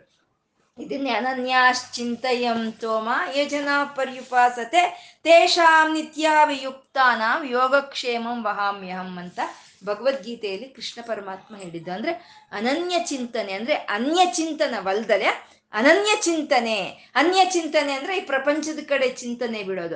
ಅನನ್ಯ ಚಿಂತನೆ ಅಂದ್ರೆ ಪ್ರಪಂಚದ ಚಿಂತನೆಯನ್ನು ಬಿಟ್ಟು ಪರಮಾತ್ಮನನ್ನೇ ಯಾರಾದ್ರೆ ನಿರಂತರ ನೆನೆಸ್ಕೊಳ್ತಾ ಇರ್ತಾರೋ ಅಂತ ಅವರ ಯೋಗಕ್ಷೇಮವನ್ನ ನಾನು ನೋಡ್ಕೊಳ್ತಾ ಇದ್ದೀನಿ ಅಂತ ಕೃಷ್ಣ ಪರಮಾತ್ಮ ಅಲ್ಲಿ ಪ್ರಮಾಣ ಮಾಡಿ ಹೇಳಿದ್ದಾನೆ ಭಗವದ್ಗೀತೆಯಲ್ಲಿ. ಯಾರು ನೆನ್ಸ್ಕೊಳ್ತಾರೋ ನನ್ನನ್ನ ಅವರ ಅವ್ರ ಯೋಗಕ್ಷೇಮವನ್ನು ನಾನು ನೋಡ್ಕೊಳ್ತೀನಿ ಅಂತ ಅಲ್ಲಿ ವಚನ ಕೊಡ್ತಾ ಇದ್ದಾನೆ. ಪ್ರಮಾಣ ಮಾಡ್ತಾ ಇದ್ದಾನೆ. ಹಾಗೆ ಭಗವದ್ಗೀತೆಯಲ್ಲಿ ನನ್ನ ನೆನ್ಸ್ಕೊಂಡವ್ರನ್ನ ನಾನೇ ಕಾಪಾಡ್ತೀನಿ, ಅವ್ರ ಯೋಗಕ್ಷೇಮವನ್ನು ನಾನೇ ನೋಡ್ತೀನಿ ಅಂತ ಪ್ರಮಾಣ ಮಾಡ್ತಾ ಇಲ್ಲಿ ಆ ಒಂದು ಸಂಕೇತವನ್ನ ವಿಷ್ಣು ಸಹಸ್ರ ನಾಮದಲ್ಲಿ ಗರುಡಧ್ವಜ ಅಂತ ತೋರಿಸ್ತಾ ಇದ್ದಾನೆ. ಅಂದ್ರೆ ನಿಮ್ಗೆ ಈ ಸಂಸಾರದಿಂದ, ಈ ಸಂಸಾರ ಶೋಕದಿಂದ ತಪ್ಪಿಸಿ ನಿಮ್ಗೆ ಆ ಆನಂದವನ್ನು ಕೊಡ್ತೀನಿ ನಾನು ಅಂತ ಆ ಬಾವುಟವನ್ನು ಇಲ್ಲಿ ತೋರಿಸಿ ಪರಮಾತ್ಮ ಹೇಳ್ತಾ ಇದ್ದಾನೆ ವಿಷ್ಣು ಸಹಸ್ರನಾಮದಲ್ಲಿ. ಪರಮಾತ್ಮ ಗರುಡಧ್ವಜ ಅಂತ ಬೇಕು. ಇವಾಗ ಒಂದು ಜಡ್ಜು ಏನಾದ್ರೂ ಒಂದು ಜಡ್ಜ್ಮೆಂಟ್ ಕೊಟ್ಟು ಬ ಒಂದು ಟೇಬಲ್ ಹಿಂಗೆ ಗುದ್ದುತ್ತಾರೆ ಇದೇ ಇದು ಅಂತ. ಹಾಗೆ ಪರಮಾತ್ಮ ನನ್ನ ನೆನೆಸ್ಕೊಳ್ಳೋ ಅಂತ ನಿಮ್ಮನ್ನ ನಾನೇ ನೋಡ್ಕೊಳ್ತೀನಿ ಯೋಗಕ್ಷೇಮವನ್ನು ಅಂತ ಹೇಳ್ತಾ ಅದನ್ನ ಇಲ್ಲಿ ಬಾವುಟ ಹಿಡಿದು ತೋರಿಸ್ತಾ ಇದ್ದಾನೆ. ಇನ್ನೇನ್ ಬೇಕು ಅಲ್ವಾ ನಮ್ಗೆ? ಆ ಪರಮಾತ್ಮನ ನೆನೆಸ್ಕೊಳ್ಳೋದೇ ನಮ್ಗೆ ಒಂದು ಇದು ಅಷ್ಟೇ ಹೊರ್ತು ಆ ಯೋಗಕ್ಷೇಮ ಅನ್ನೋದು ಅವನೇ ನೋಡ್ಕೊಳ್ತಾನೆ ಪರಮಾತ್ಮ ಅಂತ. ಪದ್ಮನಾಭ ಈ ಒಂದು ಪದ್ಮ, ಈ ಪುಷ್ಪ ಅನ್ನೋ ವಿಶ್ವಕ್ಕೆ ಒಂದು ಕೇಂದ್ರ ಬಿಂದುವಾಗಿ ಪರಮಾತ್ಮ, ಅವನು ಸೂರ್ಯ ಚಂದ್ರರನ್ನೇ ನೇತ್ರಗಳನ್ನಾಗಿ ಇರುವಂತ ಅರವಿಂದಾಕ್ಷನವನು, ಅವನು ವಿಶ್ವವನ್ನೆಲ್ಲ ತನ್ನ ಗರ್ಭದಲ್ಲಿ ಹೊತ್ತು ಆ ವಿಶ್ವದ ಗರ್ಭದಲ್ಲಿ ತಾನೇ ಇರುವಂತ ಪರಮಾತ್ಮ ಅವನು ಪದ್ಮಗರ್ಭ, ಹಾಗೆ ಆತ್ಮ ಚೈತನ್ಯದ ರೂಪದಲ್ಲಿ ಎಲ್ಲರ ಹೃದಯದಲ್ಲಿ ಇರುವಂತ ಪರಮಾತ್ಮ, ಅವನೇ ಪದ್ಮಗರ್ಭನು.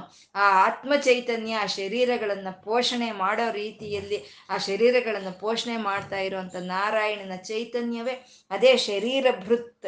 ಆ ಶರೀರಗಳನ್ನ ಪೋಷಣೆ ಮಾಡೋದಕ್ಕೆ ಅವನಲ್ಲಿ ಬೇಕಾಗಿರುವಂತ ಐಶ್ವರ್ಯಗಳೆಲ್ಲ ಸಮೃದ್ಧಿಯಾಗಿ ಅವನು ಹೊಂದಿರೋ ಅಂತವನು ಅವನು ಮಹರ್ದಿ ಅಂತ ಹೇಳ್ತಾ ವೃದ್ಧಿ ಆಗಿರೋ ಅಂತವನು ಅವನಿಗೆ ಇನ್ನು ವೃದ್ಧಿ ಆಗೋದಕ್ಕೆ ಯಾವುದು ಇನ್ನು ಇಲ್ಲಿ ಉಳ್ಕೊಂಡಿರೋದು ಯಾವುದು ಇಲ್ಲ ಅಂತ ಅವನು ವೃದ್ಧನು ಅಂತ ಹೇಳ್ತಾ, ವೃದ್ಧಾತ್ಮ ಅವನೇ ಪುರಾತನವಾಗಿ, ಸನಾತನವಾಗಿದ್ದ ಅಂತ ವೃದ್ಧಾತ್ಮ ಅವನು ಅವನು ಮಹಕ್ಷಃ ಅವನ ಕೈಯಲ್ಲಿ ಸುದರ್ಶನ ಚಕ್ರವನ್ನು ಹಿಡಿದು ಈ ಎಲ್ಲ ಕಾಲಚಕ್ರಗಳನ್ನ, ಗ್ರಹ ನಕ್ಷತ್ರ ಚಕ್ರಗಳನ್ನ, ಒಂದು ಜೀವಿಗಳ ಚಕ್ರವನ್ನ ತಿರುಗಿಸ್ತಾ ನನ್ನ ನೆನೆಸ್ಕೊಂಡವರ ಒಂದು ಕ್ಷ ಯೋಗಕ್ಷೇಮವನ್ನು ನಾನು ನೋಡ್ಕೊಳ್ತಾ ಅವ್ರಿಗೆ ನಾನು ಅನುಕೂಲವಾಗಿ ಇರ್ತೀನಿ ಅಂತ ಪರಮಾತ್ಮ ಗರುಡಧ್ವಜ ಅಂತ ಅವನ ಒಂದು ಆ ಧ್ವಜವನ್ನು ತೋರಿಸ್ತಾ ಇದ್ದಾನೆ. ಅಂತ ಪದ್ಮನಾಭನಿಗೆ ಇವತ್ತು ನಾವು ಏನು ಹೇಳ್ಕೊಂಡಿದ್ದೀವೋ ಅದನ್ನೆಲ್ಲ ಅವನಿಗೆ ಅರ್ಪಣೆ ಮಾಡ್ಕೊಳ್ಳೋಣ. ಲಕ್ಷ್ಮೀನಾರಾಯಣರಿಗೆ ನತಿರಿಯಂ ನನ್ನ ಈ ನಮಸ್ಕಾರವನ್ನು ಸ್ವೀಕಾರ ಮಾಡು ತಂದೆ ಅಂತ ಕೇಳ್ಕೊಳ್ತಾ ಸರ್ವಂ ಶ್ರೀ